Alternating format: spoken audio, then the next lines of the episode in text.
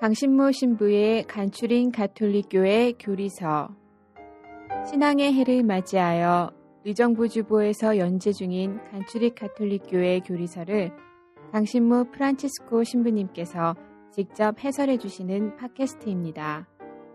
방대한 분량과 어려운 내용을 담고 있는 가톨릭교회 교리서를 간단하고 명료하게 설명해 주십니다.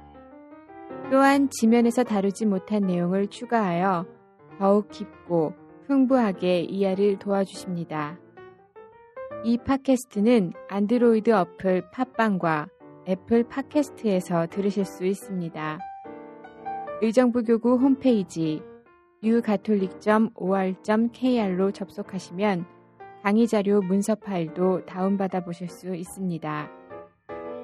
강신모 신부의 간추린 가톨릭교회 교리서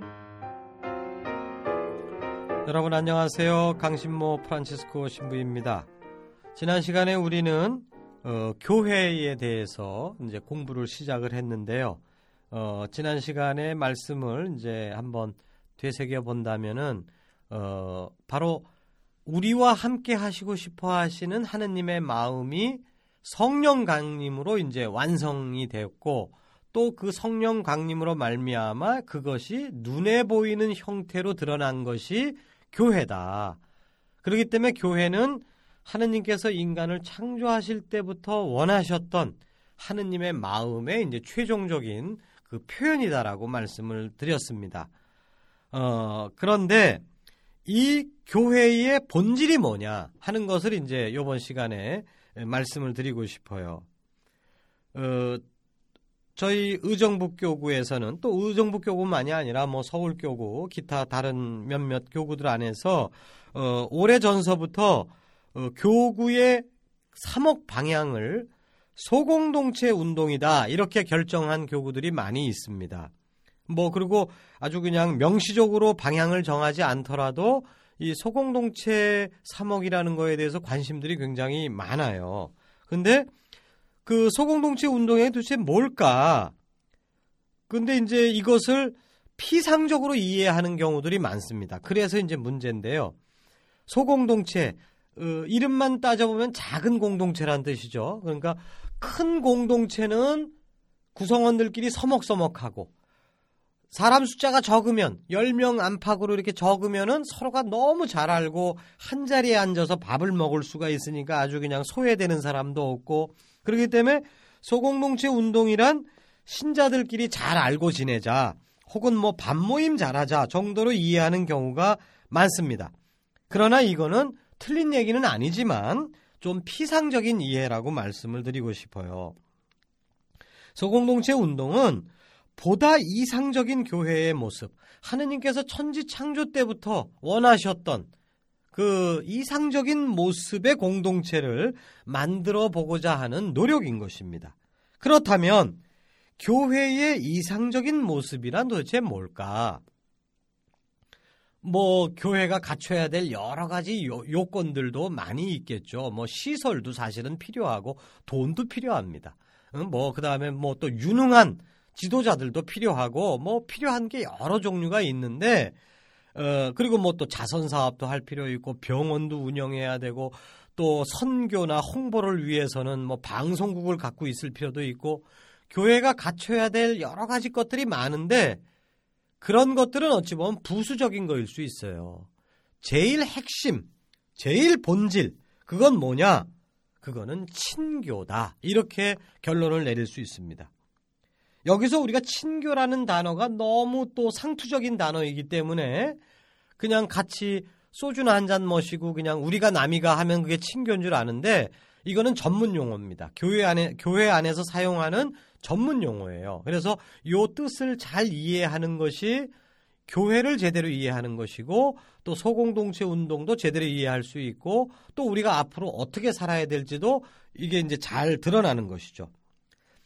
하느님께서 원하시는 교회의 모습, 이상적인 모습은 세 가지 차원의 친교로 이루어진 공동체다. 돌아가신 요한 바오로 2세 교황님께서 평신도 그리스도인이라고 하는 회칙에서 아주 결론적으로 밝히신 바예요. 평신도 그리스도인 19항을 찾아보시면 이 내용이 나옵니다. 교회란 뭐냐? 삼 중의 친교를 이루는 데가 교회다. 이 세 가지 차원의 친교를 조금씩 조금씩 만들어 나가면 그거는 교회다워지는 거고 그거를 등한시하고 외적인 요소에만 너무 정신을 팔고 있으면 하느님이 원하시는 교회의 모습에서 한 발자국 한 발자국 멀어가, 멀어져 간다. 이 기준이 딱 있다는 것이죠. 이 기준을 우리가 한번 살펴보고 거기에 비추어서 지금 우리의 교회 생활은 어떠한가. 한번 그거를 우리가 한번 묵상하는 시간이 되었으면 좋겠어요. 교회가 갖춰야 되는 삼중의 친교는 뭐냐? 하느님과의 친교. 두 번째는 신자들 간의 친교. 세 번째는 세상과의 친교. 그러니까 신자 아닌 사람과의 친교겠죠. 이 삼중의 친교가 갖춰져야 된다. 이거 하나만 어느 하나가 부족하면 그 부족한 부분에서 문제가 생기는 거예요. 자, 하느님과의 친교 부분을 보겠습니다. 뭐 이건 당연한 얘기죠. 교회는 하느님과 결합되어야 된다. 친교를 이루어야 된다. 다시 말해서 교회는 인간적인 친목회가 아닙니다. 교회는 하느님의 여기서 하느님한테 이제 땡땡 이 강조 표시를 해야 돼요. 하느님의 백성이고 그리스도의 몸이고 성령의 궁전이에요. 주도권이 어디 있느냐? 성부 하느님, 성자 예수 그리스도, 성령. 하느님이 주도해서 이끌어 나가시는데 그 하느님하고 우리가 갈구리로 딱 연결되듯이 연결되어 있을 때 의미가 있다는 거예요. 이게 끊기면 이건 뭐 아무것도 아니죠. 우리들끼리 뭐 인간적으로 친목해 조직한 거하고 다를 바가 없는 겁니다. 신자들은 미사에 참여해서 하느님을 예배하고 그리스도의 예수 그리스도의 몸을 받아 모심으로써 그분과 결합되는 거예요. 그리고 또한 개인적인 공동체적인 기도 생활을 통해서 성령 하느님과 결합되는 것입니다. 하느님께서 바라시는 것도 이거예요. 요한복음 15장 4절에서 5절 내 안에 머물러라. 나도 너희 안에 있겠다. 머무르겠다. 나는 포도나무요 너희는 가지다. 그러니까 하느님과의 결합, 하느님과의 친교. 이거는 뭐 교회의 본질이다. 뭐 이거에 대해서 누가 뭐 토달 사람 없죠. 너무 당연한 얘기예요. 너무나도 당연한 얘기인데 이 당연한 얘기도 금세 잊혀질 수 있다는 거 그게 참 인간의 신비인 것 같습니다. 우리 현재 우리의 교회의 모습을 보면은 과연 우리가 성부, 성자, 성령하고 그냥 아주 그냥 찹쌀궁합으로 그냥 딱 이렇게 결합되어 있느냐? 떨어져 있다라고 보기는 어렵지만 아, 좀 아쉬운 데가 있어요. 하느님의 말씀을 듣는 것이 좀 부족합니다. 친교라는 것은 인간적인 친교를 생각해 보세요.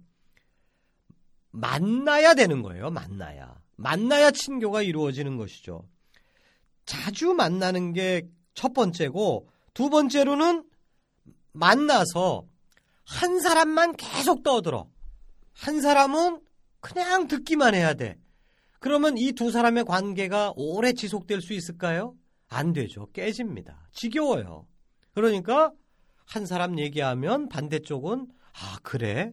하면서 공감하면서 들어줘야 되고 그 다음번엔 이쪽 사람이 또 얘기하면 또 상대방이 공감을 들어주고 서로가 서로를 경청해 주는 자세 이게 기본으로 깔려 있어야 된다는 얘기죠.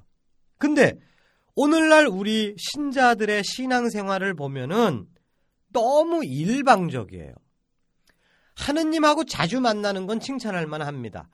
주일 미사 안 빠지는 사람들 전체 신자의 40% 어, 가까이 되고 또 매일 미사까지 평일 미사까지 참석하는 사람 전체 신자의 10% 가까이 되고 그러니까 하느님을 그 다음에 뭐 매일같이 묵주기도 5단씩을 바친다 뭐 성경을 매일 읽는다 이런 거 따지면은 정말 하느님을 매일 자주 만나는 신자들 많습니다. 아주 좋아요.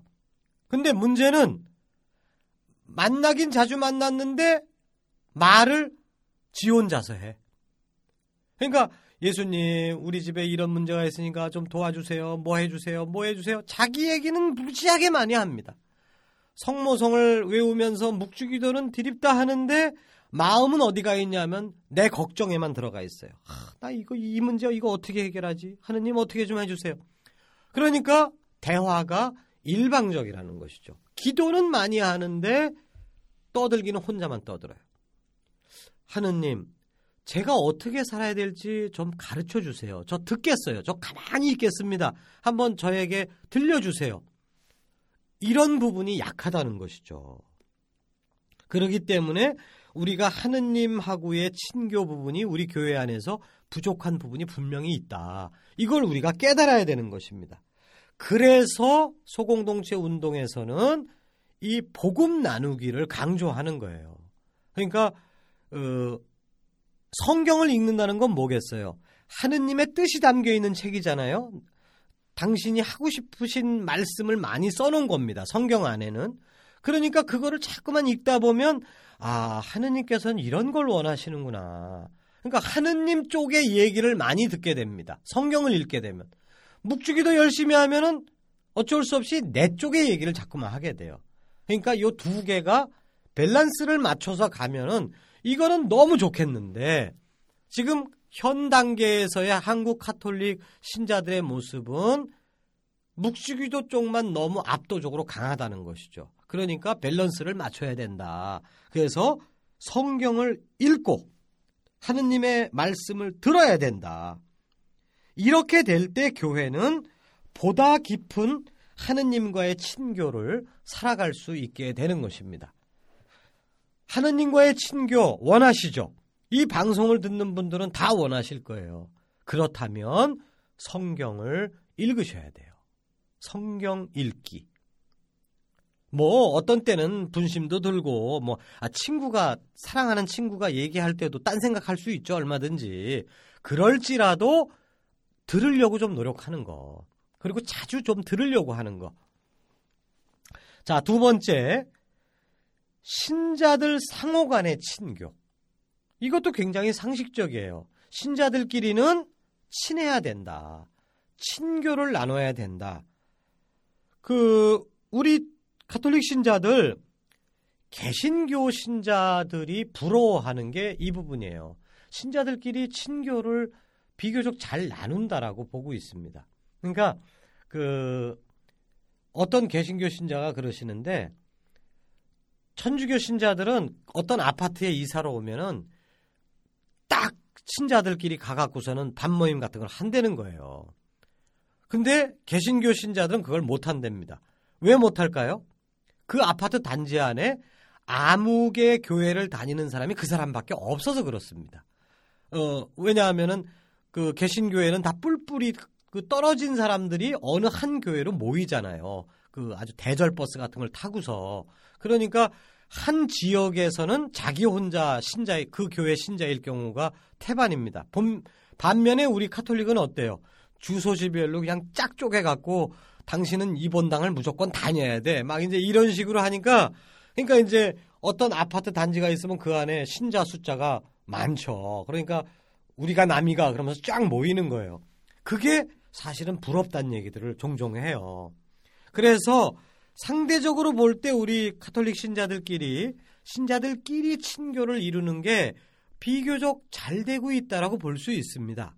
그러나 한꺼풀을 딱 베끼고 들어가 보면은 아쉬운 점도 많아요. 어떤 아쉬움이 많으냐? 그 제가 그 강남의 그 부자 동네에서 이제 3억을 보좌 신부 생활을 어, 잠깐 한 적이 있었는데 그 본당에서 두 개의 그소 모임을 봤어요. 하나는 단체였고 하나는 남성 구역 모임이었는데 요 두 가지 안에서 한쪽에서는 아주 못마땅한 공동체의 모습을 봤고 또 한쪽에서는 정말 아름다운 공동체의 모습을 봤어요. 어, 이 못마땅한 공동체의 모습은 뭐였냐 하면 어떤 단체인데 굉장히 열심히 해요. 그 한 사람 한 사람을 제가 알게 됐는데 아주 뭐 평일 미사도 열심히 평일 미사조차 열심히 나올 만한 사람들이고 성경 공부들도 다 어, 기본 거는 다 한 사람들이고 뭐 그다음에 돈을 모아 갖고 자선 활동을 그 단체에서 하고 막 이래요. 근데 어떤 사람이 저한테 와고 어떤 신자가 와서 그 단체에 대해서 섭섭함을 얘기하더라고요. 어떤 섭섭함이냐? 자기를 회원으로 받아주지 않는다는 거예요. 왜 안 받아주냐? 그랬더니 자기는 사회적인 지위가 낮아서 안 받아준다는 거예요. 그 단체는 대학교 교수급 이상들만 모여 있어요. 어? 근데 이제 조그마한 그 월급쟁이 하고 있는 그런 그 서민 중에 한 사람이 나 그 단체에 들어가고 싶다 그랬더니 안 된다고 안 받아주더라는 거예요. 제가 그 얘기를 듣는 순간에 이때까지 그 단체에 대해서 좋은 마음을 가졌던 게 한순간에 다 없어졌어요. 아, 이거는 카톨릭의 공동체가 아니다. 이거는 끼리끼리 모임이지 예수 그리스도를 중심으로 한 모임이 아니다라고 결론이 딱 나는 것이죠. 반면에 또 다른 공동체인 남성 구역 모임 하나를 들어갔는데 거길 보니까 딱 들어갔는데 그 구역장님이 딱 이제 중앙에 서서 이제 회의를 진행을 하시는데 그 구역장님을 보니까 그 동네에서 제일 가난한 분이셨어요. 어, 조그마한 가게를 하시는 분인데 그리고 그, 그 부자 동네에서 가게를 한다는 이유 때문에 이제 그 본당 신장 거죠. 근데 돈도 별로 없는 사람이고, 그, 그 다음에 그, 제가 이제 그분을 깊이 알게 됐으니까 학력도 초등학교 정도밖에 못 나온 분이에요. 그 부자 동네에는 전혀 어울리지 않는 분입니다. 그런데도 그분이 지도자 역할을 하고 계시더라고요. 구역장이 되어 있어요. 그래서 그분이 구역장이라는 거 하나만으로도, 어, 괜찮은데? 라는 생각이 딱 들었는데, 이제 앉아갖고 이제 회의가 쭉 진행되는 걸 옆에서 이렇게 지켜보고 있는데, 어떤 분이 이제 뭐 이런저런 무슨 건의사항 비슷한 걸 얘기를 하셨어요. 그랬더니 그, 그 구역장님이 이렇게 들으시더니 옆에 이제 바로 옆에 총무님이 앉아서 서기를 하고 계셨는데 총무님한테 이렇게 보시면서 총무님 지금 아무개 형제님이 말씀하시는 거 잘 기록해 놓으시고 계시죠? 이거 나중에 주임 신부님한테 보고를 드려야 될 겁니다. 잘 기록하시죠? 이제 그렇게 얘기를 했더니 그 총무라는 분이 그 구역장님보다 나이가 한 10살쯤 그 좀 아래인 분이었는데 그분이 그 구역장님을 바라보면서 아유, 아유 걱정하지 마세요. 제가 지금 잘 기록하고 있습니다. 이러고 있어요. 아 근데 그때 그 그 그, 분들이 이렇게 대화하는 걸 보면서 제가 깜짝 놀랐어요. 그 기록을 하고 있는 총무님은 현지 고등법원 판사였습니다. 아니, 아니, 구멍가게, 초등학교밖에 못 나온 구멍가게 주인이 고등법원 판사한테 지금 기록 잘하고 있냐고 그거 물어본다면 일반 사회 같으면 어떡하겠어요? 미치, 미쳤네? 뭐 이런 식으로 반응을 할 겁니다. 근데 그 총무님이 그 구역장님한테 마치도 고향에 배우지 못한 형님, 그러나 정말 고생하신 그런 형님 바라보시듯이 그냥 그윽한 눈으로 형님, 아유, 걱정하지 마세요. 어? 제가 잘 보필해 드릴게요. 라고 하는 그런 태도로 이렇게 구역장님을 이렇게 대하는 걸 보면서 어 정말 소름이 끼쳤어요. 아, 이거는 교회다. 난 그런 생각이 들었습니다. 우리 사회 어디서 초등학교밖에 못 나온 가게 주인이 고등법원 판사 앞에서 그런 식의 말을 할 수 있는 곳이 어디 있겠습니까? 신앙이 없는 사람들도 친교를 원해요. 누구나 다 친교를 원하죠. 꼬맹이들서부터 우리가 남이가 이건 다, 다 원하는 바입니다. 근데 사람들이 친교를 맺는 걸 한번 보세요. 끼리끼리입니다. 끼리끼리. 너 고향 어디야? 너 학교 어디 나왔어? 어? 너 취미가 뭐야? 뭐 넌 재산이 얼마 있니? 이거에 따라서 다 해갖고서는 고기 수준에 맞는 사람끼리끼리 모여서 친교를 나누는 게 세상의 친교입니다. 그런데 교회의 친교는 그게 아니에요. 교회는 약한 사람을 어떻게 하면 끌어안을까? 그거를 고민하는 친교입니다. 그 그런 모습이 드러나면 아 여긴 교회다라고 얘기할 수 있는 거고 야 넌 안 돼. 넌 수준이 안 되겠다. 넌 나가라. 이런 식의 모습을 보인다면 지들끼리 아무리 찰떡궁합으로 돌아다닌다고 해도 그것은 교회가 아니에요. 근데 우리 현실을 보자고요. 우리 카톨릭 교회 현실을 봤을 때 카톨릭 신자들이 서로가 아우 형님, 아우님 하면서 이렇게 잘 대해주는 모습이 피상적으로 분명히 있는데 나쁜 건 아니에요. 그것 자체가.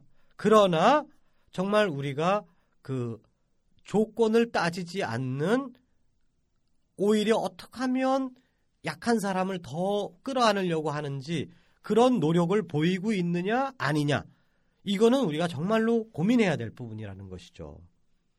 그래서 끼리끼리의 친교를 넘어서서 예수님이 보여주셨던 친교, 그 병자, 가난한 사람, 이방인 이런 사람들을 끊어 안으려고 했던 그 친교를 조금씩 조금씩 본받아 갈 때 우리는 세상 사람들 앞에서 우리는 교회다. 이렇게 자신있게 얘기할 수가 있게 된다는 것이죠. 아직 가야 할 길이 많이 남아 있어요. 또 한 가지, 신자들끼리 친교 안에서 또 한 가지 측면은 뭐냐 하면 사제와 평신도들이 친교를 이루어야 된다 하는 것입니다.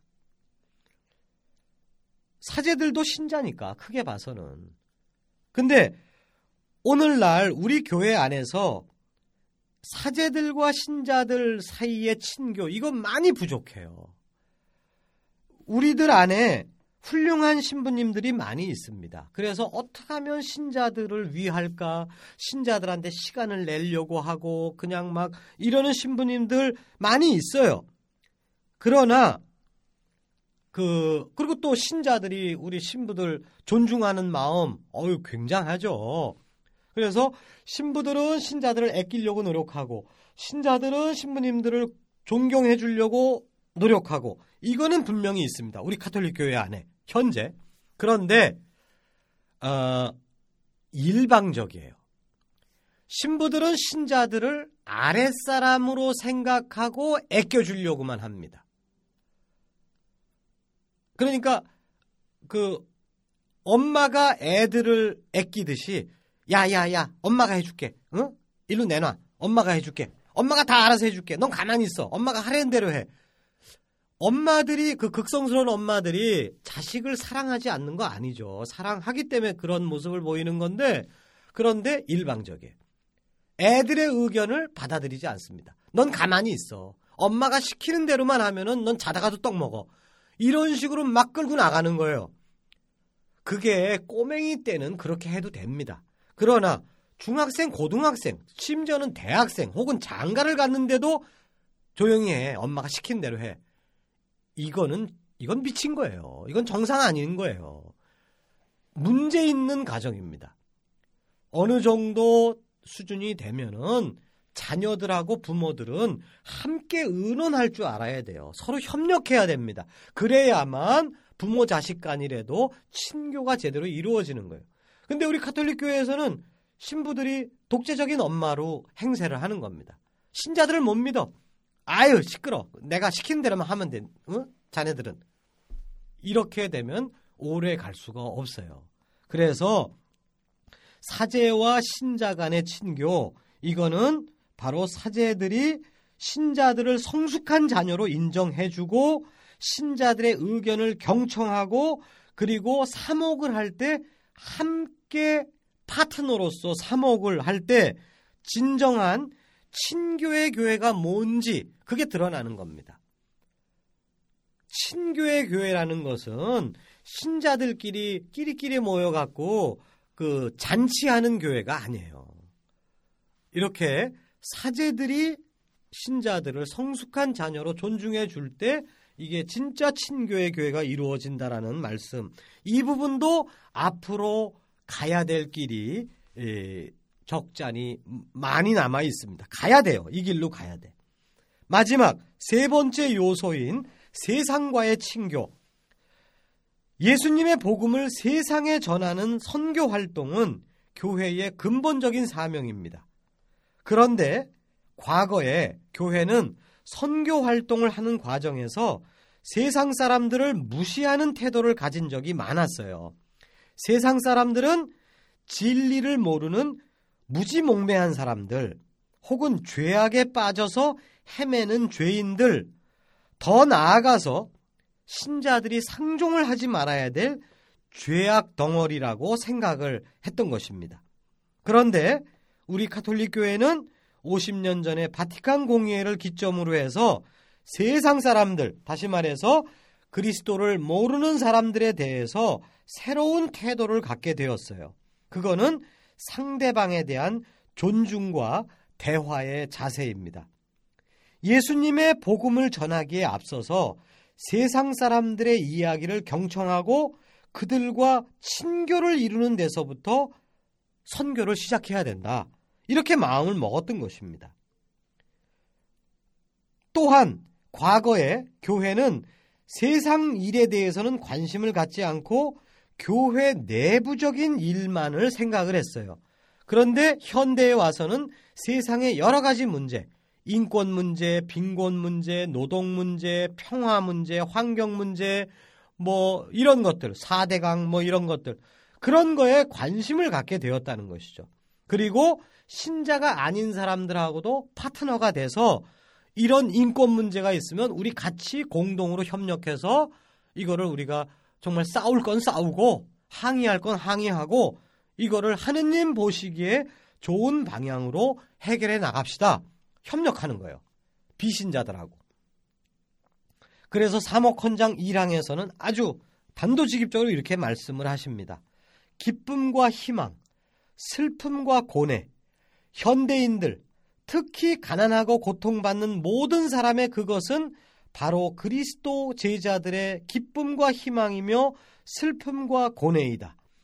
참으로 인간적인 것은 무엇이든 신자들의 신금을 울리지 않는 것이 없다. 이런 것이죠. 본당 생활을 보게 되면 솔직히 저 역시도 본당 신부로서 살 때 아, 어떻게 하면 신자들 그 교리 교육을 잘 시킬까? 응? 성경 공부 프로그램은 어떤 걸 할까? 그 다음에 신자들 뭐 이렇게 그 뭔가 이렇게 좀 저 이 활력을 높이기 위해서 어떤 이벤트를 할까? 그래서 뭐 본당 무슨 본당의 날 맞이 무슨 체육 대회 뭐 본당 신자 전신자 성지순례 뭐 이런 이벤트를 만나 추진하고 이런 거에 대한 신경은 무지하게 많이 썼습니다만은 우리 본당이 위치하고 있는 어느 지역 그 지역의 신자율은 10%가 안 되거든요. 저희 교구 경우에. 그러면 나머지 90% 비신자들로 둘러싸여 있는 거거든요. 내가 제가 맡고 있는 본당이 그리고 여러분들이 다니는 본당이. 근데 저의 관심은 그 10%도 채 될까 말까 하는 신자들에게만 쏠려 있지. 나머지 90% 사람들 안에 그 중에 보면은 그 엄마는 도망가고 아빠는 뭐 알코올 중독자로 누워 있고 그래서 어? 어디 그 아빠도 결국은 도망가고 그래서 할머니가 혼자 손주를 키우는 그런 조선 가정 아이들도 여럿 있어요. 어, 제가 눈으로 봐도 아는 애 우리 신자들 애들 중에서도 너댓 명이 눈에 보였는데 신자 아닌 애들을 보면은 정말 100명, 200명이 있을 수 있는 겁니다. 그리고 그, 그 지역의 학교 교장 선생님이 한번 저한테 찾아온 적이 있었는데 그 저기 그 지역에 있는 아이들 중에 점심을 급식비를 못 내는 애들이 있다고. 그래서 그 급식비 지원을 본당에서 해주셨으면 좋겠다고 교장 선생님 찾아오신 적이 있었어요. 전 깜짝 놀랐습니다. 요즘 같은 시절에 급식비를 못 내는 애들이 그렇게 많다니. 그리고 그거를 국가에서 다 해결을 못 한다니 깜짝 놀랐어요. 근데 그걸 모르고 있었던 것이죠. 왜? 저의 관심은 오로지 성당 나오는 사람들한테만 있으니까. 주변에 많은 그런 사람들이 있었는데, 물론 그래갖고 이제 그 본당 돈으로 해서 한 10명 분량을 계속 지속적으로 이제 급식비를 지원하긴 했는데, 근데 사실은 부끄러웠어요. 그런 일이 버젓이 벌어지고 있는데 전혀 모르고 있었다. 그래서 다시 제가 본당 신부가 되면 저는 1순위로 그런 거부터 하고 싶어요. 어, 그러니까 이게 세상과의 친교입니다. 근데 우리는 아차하는 순간이면 신자들 성당 울타리 안에서만 친교를 생각하기가 너무 쉽다는 것이죠. 성당 밖의 사람들하고의 친교, 그 사람들에 대한 관심, 그 사람들에 대한 존중심, 그 사람들의 이야기에 경청하는 자세, 바로 이것을 우리가 해야만 이제 완전한 교회의 친교를 우리가 이야기할 수 있다는 것이죠. 그래서 하느님과의 친교, 그리고 신자들 상호 간의 친교, 그리고 신자 아닌 사람들까지 포괄하는 친교. 이렇게 살으려고 노력할 때 우리는 정말 그 하느님의 자녀들다운 모습으로 사는 것이고 하느님의 마음에 드는 교회가 되는 것입니다. 마지막 성경 말씀으로 기도를 대신하고 싶어요. 요한복음 17장 21절. 아버지, 이 사람들이 모두 하나가 되게 하여 주십시오. 아버지께서 내 안에 계시고 내가 아버지 안에 있는 것과 같이 이 사람들도 우리들 안에 있게 하여 주십시오. 여러분 잘 들어주셔서 감사합니다.